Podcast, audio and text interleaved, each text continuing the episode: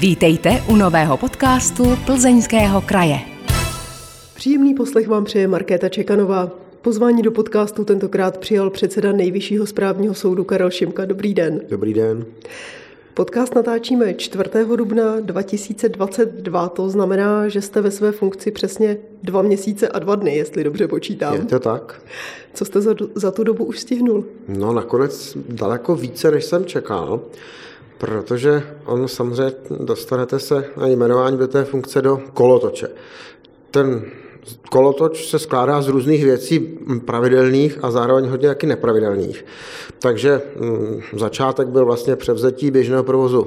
My říkáme baráku, to znamená nejvyššího správního soudu, jako poměrně rozsáhlá instituce skoro s dvěma sty zaměstnanci a e, tomu odpovídajícím prostě hm, provozem od, e, já nevím, toho, aby fungovaly výtahy, světla svítila, lidé dostávali výplatu, mm, až po samozřejmě to klíčové, znamená, aby fungoval soudní výkon, aby soudci mohli soudit, měli k tomu asistenty, zapisovatelky, aby fungoval IT systém a tak dále.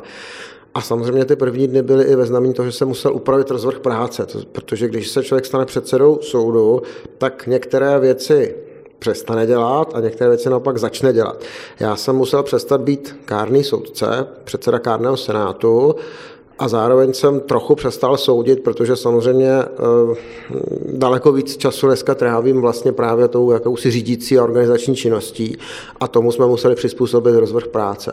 No a hned potom vlastně začaly i věci opravdu systematické, koncepční, hm, teď tady spolu sedíme po té, co jsem dvě hodiny si povídal na ministerstvu spravedlnosti s paní náměstkyní pro řízení justice a právě o zatížení nejvyššího správního soudu a o tom, co s tím dělat. Takže to začíná být vlastně velmi významnou součástí mé práce, že chodím po různých institucích a mm, jak si řeším tyhle věci. Zatížení soudu, legislativu, e, související otázky, mm, jak fungují krajské soudy, jejich správní úseky a tak dále, a tak dále. Je to mimořádně zajímavé, já jsem hrozně spokojený v té nové funkci, aspoň teda teď, aspoň do posud, ty první dva měsíce, protože to je po 17 nebo ještě více než 17 letech, kdy jsem opravdu soudil na plný úvazek eh, docela hodně věcí. Mám já myslím, že něco přes 2100 nebo 2200 věcí odsouzeno. Tak vlastně po těch 17, skoro 18 letech vlastně teď dělám jinou práci a myslím si, že mi to docela prospělo.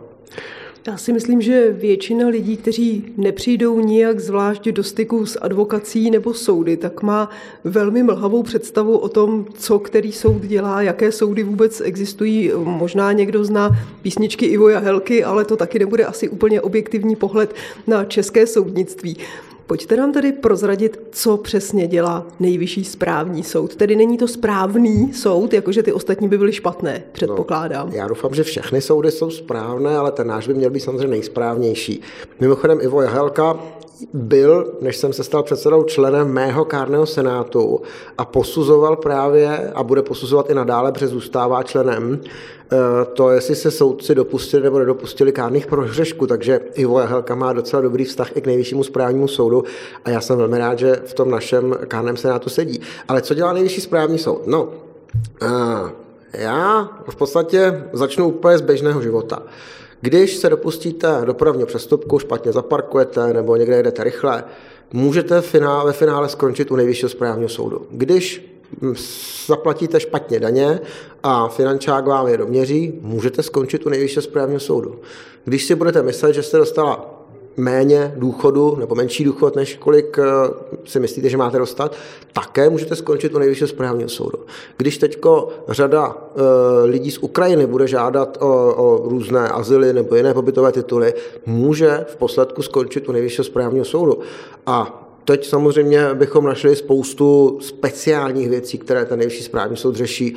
Když budete banka a Národní banka vám sebere bankovní licenci, můžete skončit u nás. Když, se bude, když budete firma, která e, vlastně e, bude usilovat o nějakou veřejnou zakázku a nedostane ji, můžete se e, obrátit na úřad na ochranu hospodářské soutěže a v posledku také můžete skončit u nás. A mohl bych pokračovat. V podstatě ta naše agenda, já s oblibou říkám, je od A do Z, to znamená, najdete tam prakticky všechny oblasti veřejného života nebo fungování státu. A my jsme ten soud, který by měl vlastně chránit jednotlivce, proti nezákonnému jednání státu. Já se vrátím k tomu, jak jste na začátku zmínil, že Ivo Jehelka byl členem nebo stále je členem toho kárného senátu, kde jste byl i vy. Jaký on je v kárném senátu? My ho známe z těch písniček, kdy opravdu, jak on říká, vypadá to, že nejveselější místo je soudní síť a síň a nejveselější země na světě je Československo nebo Česká republika. Jak vypadá, když je opravdu v tom taláru a opravdu je to ten příslušník advokacie a české justice? No vypadá jako každý jiný advokát, on to je samozřejmě velmi dobrý a velmi zkušený advokát a tady v tom ohledu jako zdání klame, protože pod maskou veselého a zábavného člověka se skrývá opravdu dobrý právník, který má obrovskou zkušenost z právní praxe. Ale na druhé straně zůstává v něm pořád tak trochu rošťák, protože když eh, jsem se stal předsedou nejvyššího správního soudu a tím jsem tady přestal být členem kárného senátu, ve kterém je i on, tak on mi poblahopřál a jako by se rozloučil krátký veršem, který mi poslal SMS-kou. Prozradíte ho? To bych musel nalistovat eh, v mobilu a chvilku by to trvalo. A když jste takhle měli třeba jednání, kterých on se účastnil, neměli jste třeba strach, že se jednou stanete hrdiny nějakého písně? Um, přiznám se, že nás to nenapadlo, protože jsme byli většinou ponořeni do, uh, do té kárné agendy. Jenom poznamenám, že já jsem ho neměl v tom senátu dlouho vlastně, protože já jsem se stal předsedou kárného senátu v druhé polovině minulého roku a s ním jsme vlastně absolvovali jenom relativně málo jednání. Uh, takže zatím nebyla příležitost se bát, že se staneme součástí nějakého písně, ale kdybychom se stali, tak by to asi vůbec nebylo špatně, protože život přináší i v kárném řízení příběhy, které mohou být i zhudebněny a zbásněny určitě. Vzpomenete si na nějaký? No, tady bych skoro radši nevzpomínal, protože, protože to jsou takové mm, citlivé věci prostě. Jo. O, to, o tom nemá až tak úplně smysl žartovat a pokud, tak ať to udělá pan doktor Jehelka nebo někdo takový, kdo umí i vážné a smutné věci zbásnit a, a vlastně podat formou, eh, která potěší. Já to úplně řečeno, upřímně řečeno neumím.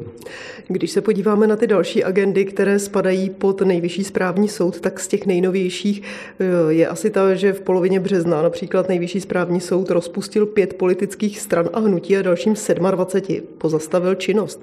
Děláte tohle často nebo je to výjimečná věc? Eh, takové to, mm, takový ten zánik stran, abych tady nehovořil čistě procesně, eh, to je spíše vzácné a většinou se jedná o jaksi rozpuštění fakticky mrtvol, to znamená stran, které už neexistují a které prostě um, přestaly reálně působit na politické scéně, takže je to spíše administrativní záležitost. Měli jsme ale jeden případ už v relativně dáv, dávnější minulosti, když jsme rozpouštěli dělnickou stranu. A tam to opravdu byl ostrý vlastně boj mezi, ministerstvem vnitra a tou stranou, která měla být rozpuštěná a tam se řešily opravdu fundamentální otázky toho, jaká strana ještě může eh, působit na politické scéně České republiky a kdy už se dostane za hranu nějakého extremismu, za kterou prostě už pak musí následovat zákaz, když to zjednoduším.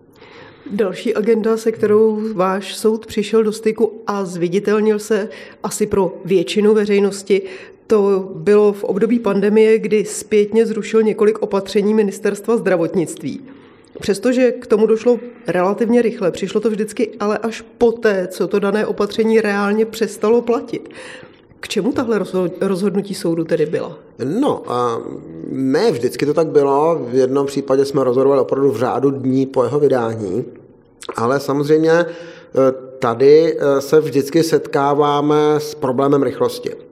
My můžeme, e, zaprvé, zaprvé vlastně soudíme až tehdy, když nám někdo podá návrh. Ty návrhy přicházely relativně rychle, ale ve chvíli, kdy ten návrh přijde, tak to přece jenom alespoň v řádu dní vyžaduje práci s tím návrhem, rozesláním ostatním účastníkům, zejména tady ministerstvu zdravotnictví, vyčkáním na to, že oni se nějak vyjádří, ten soudce se nad tím musí zamyslet a tak dále, tak dále. A prostě nejsme schopni, nejsme schopni reakce v těch řádu dnů nebo, nebo, nebo nedej bože hodin.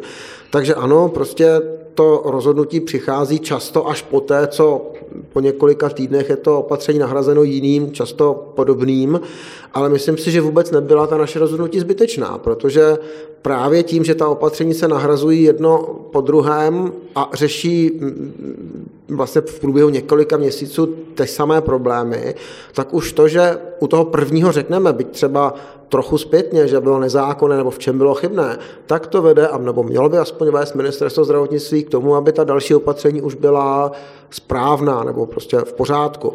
A po nějakých počátečních peripetích, kdy se ministerstvo spouzelo a říkalo, no tak my si prostě, my víme, že nám to zrušej, ale aspoň teda ochráníme ty životy, než nám to zrušají, tak nakonec pak ministerstvo pochopilo, že i tady v té mimořádné situaci musí právní stát fungovat a postupně vlastně vylepšovalo tu svou produkci a, a, a prostě to zruš, ta zrušení přicházela méně a méně často v průběhu celé té pandemické doby. Jak je možné, že ministerstvo, tak vysoká autorita, alespoň z pohledu mě jako občana, vyprodukuje nařízení, předpis, který není v souladu se zákony této země? Takhle, já bych zase jim tady ne, nevěšel nějakou psí hlavu, ne, nedělal z nich si hlupáky, protože oni se dostali do situace, zejména z počátku, kdy řešili věci, které předtím jsme sto let neřešili. Prostě poslední velká pandemie tedy byla španělská chřipka na konci první světové války a od té doby jsme se s problémem takového rozsahu nesetkali, takže i ta právní reakce byla podobně experimentální a v některých ohledech zmatená jako reakce jiné. Eh, a prostě tohle to je věc, kterou jsme se učili za pochodu, ze začátku to opravdu bylo složité, to ministerstvo mělo, myslím si, často pocit, že prostě za mimořádných okolností právní stát neplatí, ale postupně si zvyklo, že prostě musí dodržovat to, co si sami ti zákonodárci a sam, sama ta politická sféra napsala do pandemického zákona. To znamená, že ta opatření mohou vydávat jenom za určitých podmínek a za žádných jiných. Oni sami sebe omezili a že ta opatření musí být zdůvodněná, protože vlastně to zdůvodnění Eh, říká všem, že to opatření je vydáváno důvodně v situaci, kdy je nutné ho vydat. A tady prostě to hold chvilku vyžadovalo nějaké jako, jaksi, mm, nějaké spory, které nakonec vedly eh, k určitým řešením, která se ze začátku možná zdála složitá, ale nakonec si na ně všichni zvykli. Posloucháte podcast Plzeňského kraje. Dnes s předsedou Nejvyššího správního soudu Karlem Šimkou. Do funkce jste byl jmenován na 10 let. Jaké máte plány? Co je podle vás zapotřebí vyřešit nejdřív, třeba během letošního roku? Já jsem strašně šťastný, že ten předseda nejvyššího správního soudu nebo třeba i nejvyššího soudu nemusí mít žádný volební program a nemusí mít jaksi konkrétní sliby, které dává někomu, že do někdy a do někdy se vlastně mají splnit. Eh, můj úkol je vlastně v té nejobecnější rovině hrozně jednoduchý. Udržet to, co zatím velmi dobře funguje. Ten nejvyšší správní soud dlouhodobě patří k velmi respektovaným soudním institucím. Máme velmi kvalitní soudce, odborná veřejnost má za to, že ty naše rozsudky jsou kvalitní, odpovídají na problémy. Samozřejmě problém je, že někdy přicházejí později, než by bylo vhodné, ale co se týče té odborné stránky a prostě kvality rozhodování, tam myslím, že není žádný problém. Takže udržet to, co je a předat nástupci za 10 let v podobně dobré kvalitě, jakou máme dnes. Ale co já určitě budu muset řešit, a to prostě je největší úkol současnosti a příštích měsíců i let, je to, že nejvyšší správní soud je poměrně dramaticky přetížen. Eh, my máme 30 soudců a z těch 30 soudců minulý rok mělo na starosti 4917 věcí. Když si to jenom vydělíte, tak to vychází hodně přes 100 věcí na soudce s tím, že s tím, že vlastně na soudca rok, s tím, že ty naše věci většinou nejsou jednoduché. My řešíme nakonec ty nejsložitější případy v rámci správního soudnictví a takový počet věcí, jaký nám napadá v poměru k počtu soudců, který máme, eh, prostě to není dlouhodobě udržitelné. A už se nám to děje několik let, což samozřejmě vede k nepříjemnostem, protože narůstá počet těch starších věcí neskončených, začínáme mít nepříjemný pocit, že se, tak říkajíc, potápíme do bažiny a musíme to prostě nějak řešit. Ta řešení jsou v zásadě dvojího typu. Buď přidáme na výkonu, to znamená přidáme lidi, abychom prostě s větším počtem lidí tu agendu zvládli, a nebo mm, ubereme na tom přítoku věcí. To znamená, abychom museli nějakým způsobem zúžit možnosti podávat kaseční stížnosti k nejvyššímu správnímu soudu, což e, možná by bylo v některých případech vhodné, ale samozřejmě bude to politicky složité se o tom dohodnout, protože Spousta lidí bude právem říkat, nejvyšší správní soud je pro nás ta poslední záchrana. Ve chvíli, kdy nás k němu nepustíte, tak spousta případů může být rozhodnuta nesprávně. Na to se dá říct, že v některých agendách můžeme tohle risknout, protože eh, už je vyjudikováno a ty agendy nejsou typově těžké, ale v jiných agendách to samozřejmě složité být bude, složité být může, takže, takže tam se prostě budeme o tom bavit dlouhodobě a samozřejmě nakonec se ve výsledku na zákonodárci, jak si to rozhodne, jak to bude a my jenom potřebujeme od nich dostat jasný pokyn a přiměřené množství zdrojů na tu práci, kterou nám přidělí. Vy říkáte, že matematicky vám vychází více než 100 případů na jednoho soudce za rok. Hodně přesto, výrazně přesto. Hodně přesto. No. Rok má 365 dnů, když odečteme víkendy, dovolenou, nemocnost, tak jsme zhruba někde 200, jeden, jeden 200 a kousek dne na jeden případ? Počítám dobře? Tak nějak, tak nějak, ale to se takhle nemůže brát, protože za prvé, ty soudci rozhodují zásadně ve tříčlenných senátech, takže oni se reálně, když mají třeba 14 věcí měsíčně na osobu, radí dohromady o 42 věcech, jestli to správně počítám, za ten měsíc. A není to tak, že by prostě soudce jeden napsal koncept rozsudku a ti dva mu to jaksi automaticky schválili to bychom nemuseli mít senáty. Naše senáty jsou opravdu debatní a hledáme často i několik dnů a někdy týdnů a i měsíců správné řešení některých věcech. Samozřejmě jsou jiné věci, které jdou rychleji.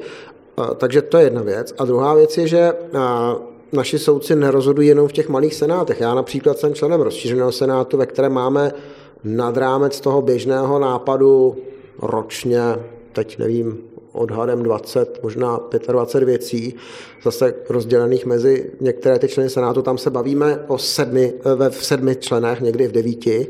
A to jsou ty nejsložitější debaty, které opravdu v té jedné kauze mohou trvat i týdny a měsíce a to se děje často a jiní kolegové sedí v jiných senátech tohoto typu, ve volebním, někteří řeší kárné věci, někteří, řeší, ně, někteří sedí v takzvaném kompetenčním senátu nebo v takzvaném zvláštním senátu.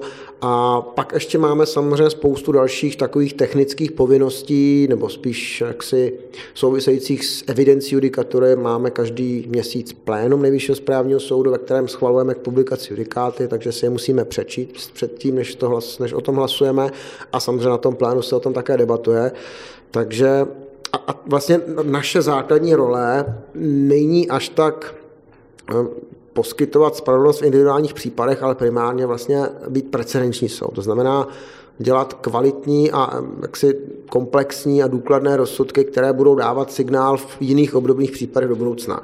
Ta individuální spravedlnost to samozřejmě také jako je náš úkol, ale přeci jenom až sekundárně po té, co poté, co vlastně splníme tu naši roli precedenční. Ale když máte nějakou tu kauzu vyřešit, soudit, tak k tomu musí přeci ten soudce nastudovat i spoustu materiálů. To asi nebudou jenom dvě A4, které by přečetl během deseti minut u kávy. Ne, to určitě ne. Ono, já nerad jako se honosím tím, kolik desítek tisíc stran ty spisy, které máme eh, k nastudování, mají, protože někdy jsou to sice desítky tisíc stran, ale potřebujete v nich najít, já nevím, 50 nebo stran, které, 50 nebo 100 stran, které jsou rozhodující. Ale prostě samozřejmě, my jsme v situaci, kdy se zabýváme tou kauzou velmi často po čtvrté. Poprvé se tím zabýval správní orgán první instance, po druhé odvolací správní orgán, po třetí krajský soud a my jsme ti čtvrtí. Takže e, ty spisy už jenom proto bývají tlusté a není to tak, že by se to všechno opakovalo. Právě ten, jak si ta, ta pointa je v tom, že se velmi často ty názory v jednotlivých instancích mění a my musíme všechny nastudovat. No a pak samozřejmě máme případy, které jsou opravdu velmi komplexní, ve kterých se hrabeme opravdu ve složitých e, podkladech. Mohu vzpomenout třeba na případ, tady, který jsem řešil pražského letiště, možnosti, aby tam byla časem postavena třetí zletová dráha, tak tam samozřejmě ty podklady byly velmi rozsáhlé, byly tam různé hlukové studie a, a další, další věci, které, kterým jsme museli porozumět i, řekněme, po té odborné stránce aspoň trochu, protože nakonec ve výsledku tam jde o to, jestli třeba v těch věcech životního prostředí, jestli dopady ty ekologické dopady dané stavby jsou větší než přijatelné nebo menší než přijatelné. A Takže to tam... na to máte nějaké odborné poradce nebo konzultanty? Eh, no, my sami ne, ale samozřejmě eh, v procesu, tady šlo o vlastně eh, zásady územního rozvoje hlavního města Prahy, tak v procesu pořizování těch dokumentů tam velmi silně působí právě odborní poradci nebo vlastně odborníci z nejrůznějších oblastí a my zkoumáme,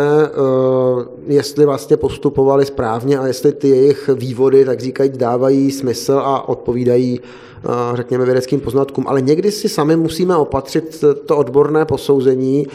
V jednom případě solárních elektráren jsme si dokonce dělali mm, složité znalecké posudky ze dvou různých jaksi, institucí. Oni, oni se mezi sebou lišili, takže jsme pak měli docela složité jednání na tom soudě, ve kterém jsme ty posudky a ty autory těch posudků navzájem konfrontovali a snažili se dobrat eh, jaksi závěru, což se nám tam nakonec podařilo. Takže to je velmi zajímavá práce, je to, je to často velmi odborná práce, ale musíte tam opravdu pochopit, jak tady jsem zmínil pár případů, to znamená, já nevím, hlukové aspekty z letové dráhy například, u letiště, anebo na druhé straně to, jak funguje solární elektrárna, jak je propojena. Máme i případy třeba asilové, kdy se zabýváme politickou situací v Sýrii, nebo na Ukrajině, nebo v Kyrgyzstánu.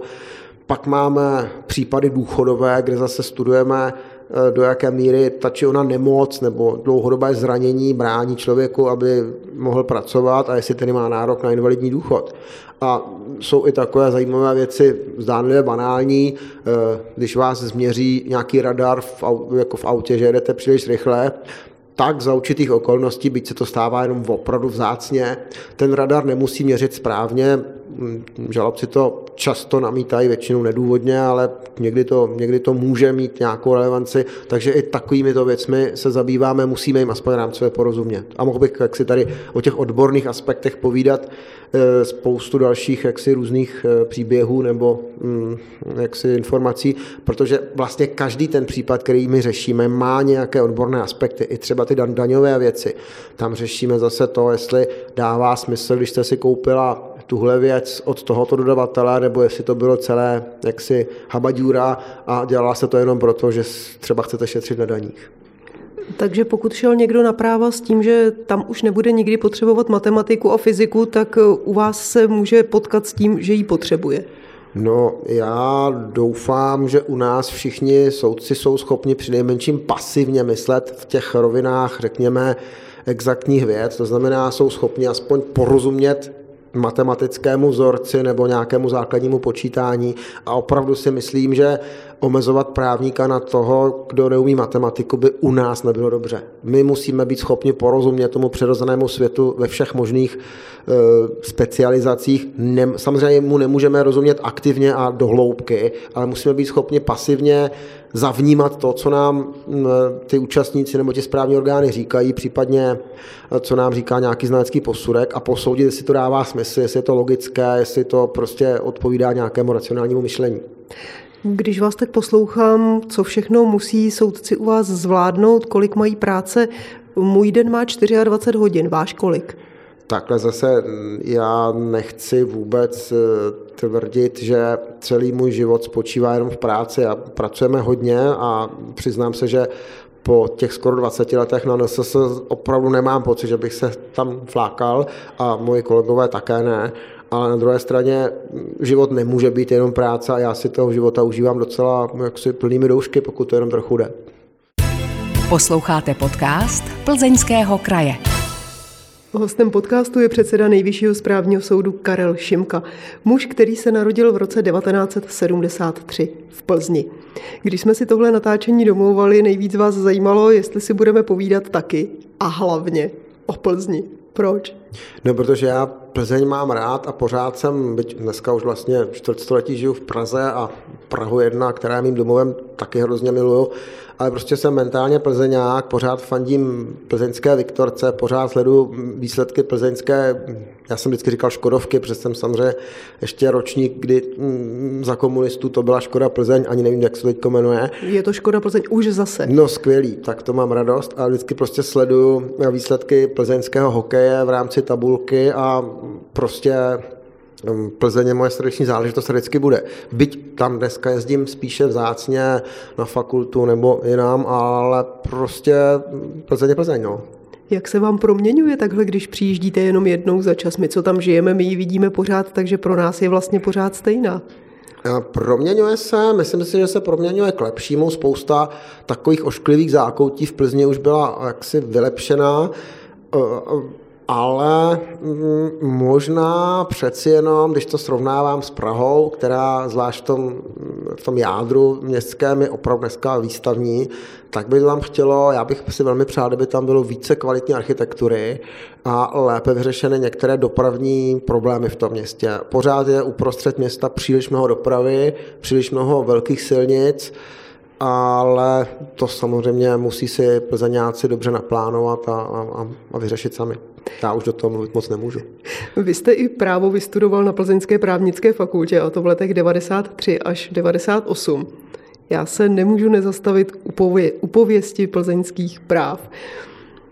Ta byla o deset let později silně pošramocená řadou skandálů. Trápilo vás to jako absolventa a patriota? To víte, že mě to trápilo, protože já jsem nastoupil na právnickou fakultu vlastně v prvním ročníku její existence.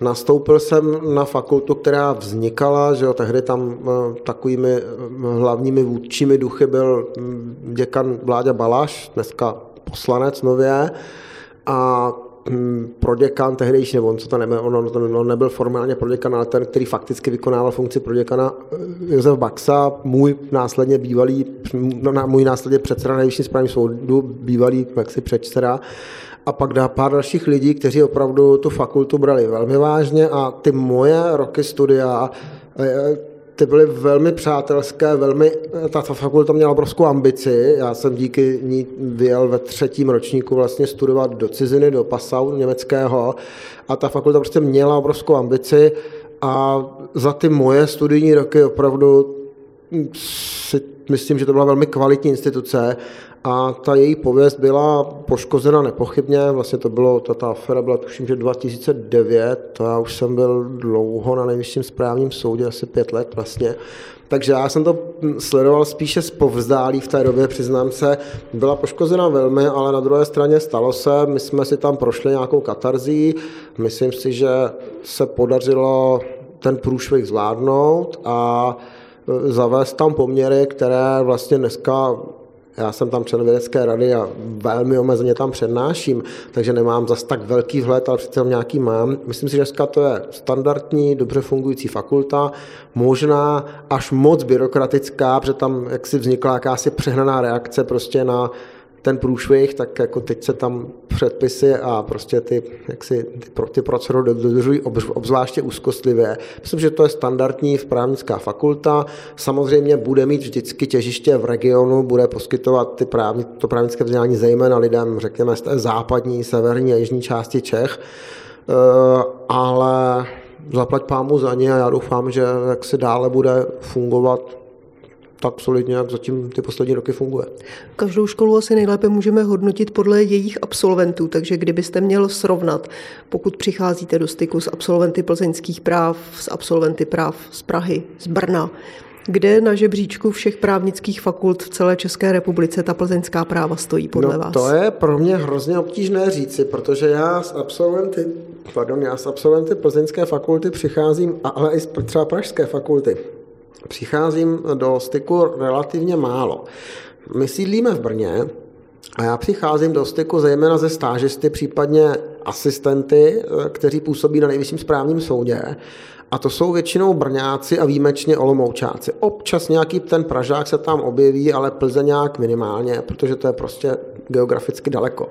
Takže já můžu posouzovat pouze jaksi své kolegy třeba, kteří se stali advokáty nebo soudci různých soudů A tam prostě v té mé generaci nemám pocit, že bychom byli horší než kdokoliv jiný. Vy jste kromě práv vystudoval také filozofii. Čím vás lákala? Proč jste se na ní dal? Filozofii úplně ne. Já jsem vystudoval politologii na fakultě sociálních věd, ale jak si tam se dává titul PHDR.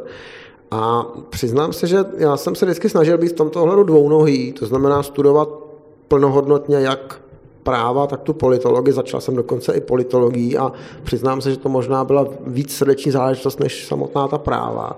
Mě vždycky zajímalo fungování veřejné moci, prostě státu, společnosti a určitě velký význam pro mě mělo dění kolem roku 89, které bylo prostě vysoce politické. Jo. Tam se rodilo to současné politické a společenské uspořádání. Já jsem byl u toho jako pozdní puberták, nebo řekněme takový nějaký ten 16-letý, 17-letý, 18-letý kluk. A prostě to byla famózní doba, která určila spoustu věcí v mém životě a jádrem té doby byla opravdu politická a systémová změna a to mě určitě vedlo k tomu, že jsem se zaměřil na politologii z začátku. A dodnes vlastně se snažím tu politologickou produkci sledovat. Myslím si, že mám pořád docela velký přehled o základních politologických tématech a po nějakém zapracování se bych asi to mohl i akademicky nějak v tom působit, třeba v oblasti volebních systémů nebo jako analýzy politických stran a tak dále. Samozřejmě mezi tím ta politologie udělala velký pokrok dopředu. Dneska se hodně zabývá věcmi, které jsme v 90. letech tolik nestudovali, typicky politickým marketingem, komunikací eh, a těmito věcmi. My jsme v těch 90. spíš sexy se zabývali standardními systémy stran, eh, s volebními systémy a těmito věcmi. Pomáhá vám ta politologie nějakým způsobem v práci? Využijete ji? Samozřejmě obrovským způsobem. Eh, já jsem už tady to před nějakou chvilkou říkal, že práce z právního soudce je extrémně komplexní, protože my říkáme, my řešíme spoustu odborných problémů, nebo aspoň musíme jim rámcově porozumět. A politologie vám dá velký, velký a široký přehled o, řekněme, fungování společnosti, takže eh, jsem schopný díky tomu pochopit, jak třeba význam energetiky pro fungování společnosti, tak já nevím, třeba ekologii a důsledky toho, že se jde v ekologii nějakou cestou, třeba hm, současně, v současné době Green Deal, hm, ten, ten Green Deal. Myslím si, že ta politologie je v tomhle velmi dobrá jaksi, disciplína. Jaký je vztah mezi nejvyšším správním soudem a politiky? Když vás prezident jmenoval, tak varoval před politizací nejvyššího správního soudu. Z jiných stran se zase ozývaly hlasy o tom, že máte příliš společenských kontaktů, které by vám mohly ublížit, protože byste mohl vypadat, že nejste nezávislí. No, to je vždycky takový problém. Já se, eh, já se vlastně v těch nejvyšších patrech českého justičního a tedy vlastně ústavního systému pohybuji od roku 2004. To znamená, dneska je to skoro 20 let a opravdu mm, znám v tom prostředí kde koho. Znám prakticky všechny, nebo až na nějaké výjimky, prakticky všechny ministry spravedlnosti, kteří za toho mého působení se ve funkci ocitli. Ostatně můj kamarád je i plzeňský rodák, spolužák a dlouholetý kamarád Jirka Pospíšil, který byl ministr spravedlnosti před, nevím kdy, před deseti lety zhruba. Eh, a, a prostě jsou jiní uh, ministři spravedlnosti, které znám a samozřejmě znám spoustu jiných politiků, protože prostě v rámci té práce, pokud vás to zajímá a mě zajímá fungování společnosti, tak se prostě dostanete do kontaktu s těmito lidmi. Já si myslím, že to, že při podrobnějším promyšlení nakonec každý zjistí, že to tu nezávislost soudcovskou nijak neohrožuje, protože vy ty, ty lidi sice znáte a na druhé straně fungujete v tom systému dlouho a víte, že musíte fungovat s nějakými omezeními a s jakousi zdrženlivostí. Takže rád se s nimi pobavím, ve spoustě věcí se s nimi rád pobavím, ale práci si dělám po svém a dělám si 20 let a každý si může jaksi mm, uvěřit jako tu moji práci, protože všechno, co jsem kdy napsal jako soudce nejvyššího správního soudu, vysí na webových stránkách našeho soudu jsou to rozsudky, které samozřejmě zveřejňujeme, zveřejňujeme, takže si tam každý může vyhledat, jaké mám názory, jak jsem rozhodoval v těch či oněch kauzách a asi si i odvodí, jako, co si myslím o světě a tak dále. Tak dále. Vy jste se na začátku už dotkl toho, že se teď vlastně změnil váš pracovní den, vaše pracovní náplň, protože předseda Nejvyššího správního soudu přeci jenom tady není od toho, aby soudil tolik kaus jako do té doby standardní soudce. Nicméně, když se vrátíme o těch pár měsíců zpátky, kdy jste byl ještě běžným hmm. soudcem, eh, jak jste se připravoval na nějaké důležité jednání? Měl jste nějaký svůj rituál, třeba hodně se vyspat Vůbec ne. a podobně?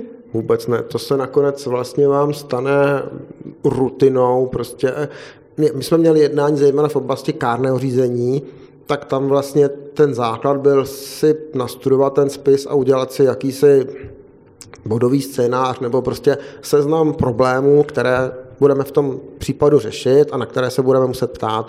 A ono vlastně nakonec eh, to má svůj jakýsi automatismus, eh, že prostě to řízení pak je nějak zahájeno formálně, vy tam ty lidi přivítáte a pak už to jede, protože jste nacvičena, že, to, že prostě postupujete podle nějakého neříkám, že předem stanoveného, ale přece jenom předem trochu promyšleného itineráře. Takže vlastně žádné rituály nemám, ani vlastně zjišťuju, že vůbec nemám žádné moc velké rituály. Co děláte ve volném čase, jak odpočíváte? No, jak odpočívám, no. Já, jsem, přiznám se, nadšený amatérský sportovec, mám zejména rád některé individuální sporty a je to většinou sporty, které jsou spojeny s přírodou. Takže já se snažím se udržovat v dobré kondici tím, že chodím lézt, jezdím na hory, lyžovat, mám rád freeride. Třeba jsem teď velmi, velmi pozorně sledoval, jak zemřel Petr Kellner při heliskingu, protože sám jsem se takové aktivity zúčastnil několikrát a vím, jak může být nebezpečná. Na druhé straně vím, že když se dělá jaksi důkladně a když všechno dobře funguje, tak není zase tak nebezpečná. A to samé platí samozřejmě i, to, i, potom, i o tom lezení. Často jsem se vydával do různých vysokých vzdálených hor, to je můj, moje velká vášeň a myslím si, že budu v tom pokračovat. Nenechám si vzít ani v té funkci předsedy patřičné množství týdnů dovolené a nějakých lezení prostě po horách. Takže ten sport je asi pro mě taková nejlepší relaxace, ale samozřejmě snažím se i číst věci, číst knihy, beletry, nebo možná asi víc takové ty populárně naučné knížky, třeba i mimo právo, nebo ne, hodně, hlavně mimo právo, musím říct. Přiznám se, že mě zajímají takové ty věci jako kosmologie, eh, astrofyzika a takovéhle záležitosti a pak různá sociologická témata nebo psychologická témata. Co vás láká na těch horách? Je to ten pohled na věci z výšky, kdy ty zbytečné detaily mizí a máte nadhled? Tak určitě tam je estetická stránka, která je významná, ale přiznám se mně, ty hory a jako cesta na nějakou horu nebo vylezení nějaké stěny nebo mm, sjíždění nějakého freeridu a vymyšlení dobré trasy, aby na vás nespadla lavina, abyste to tak nějak dobře vykličkovala. Mě to baví jako komplexní problém, který v té chvíli řeším. Prostě v reálném čase se musíte nějak rozhodovat tak, aby věci dopadly dobře. Eh, je to, je to kombinace fyzičná, intelektuálna, rozhodování, přemýšlení o rizicích. To mě na tom baví. Stal jste někdy před soudem, no, nechci říct jako obžalovaný, ale třeba jako svědek, prostě na té druhé straně?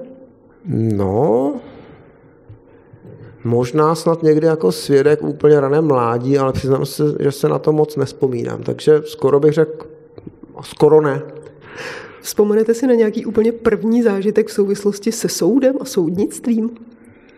No, taky moc ne, taky moc ne. Přiznám se, že eh, já jsem začínal na okresním soudě a tam ten základní pocit toho soudu byl, že to je vlastně um, taková hodně starobylá instituce, která má své rituály, která má nějaký zaběhnutý rytmus a která funguje vlastně strašně jako jakýsi automat. Eh, ale postupně, když se člověk dostával do té praxe, tak zjišťoval, že to zase takový automat není, že tam jsou prostě lidi, kteří mají své emoce a přemýšlení a tak dále a že spoustu, spousta těch věcí tam prostě není automatická, že závisí na tom, jak se ti lidé rozhodnou a že to právo je daleko ličtější, než by si hled kdo myslel.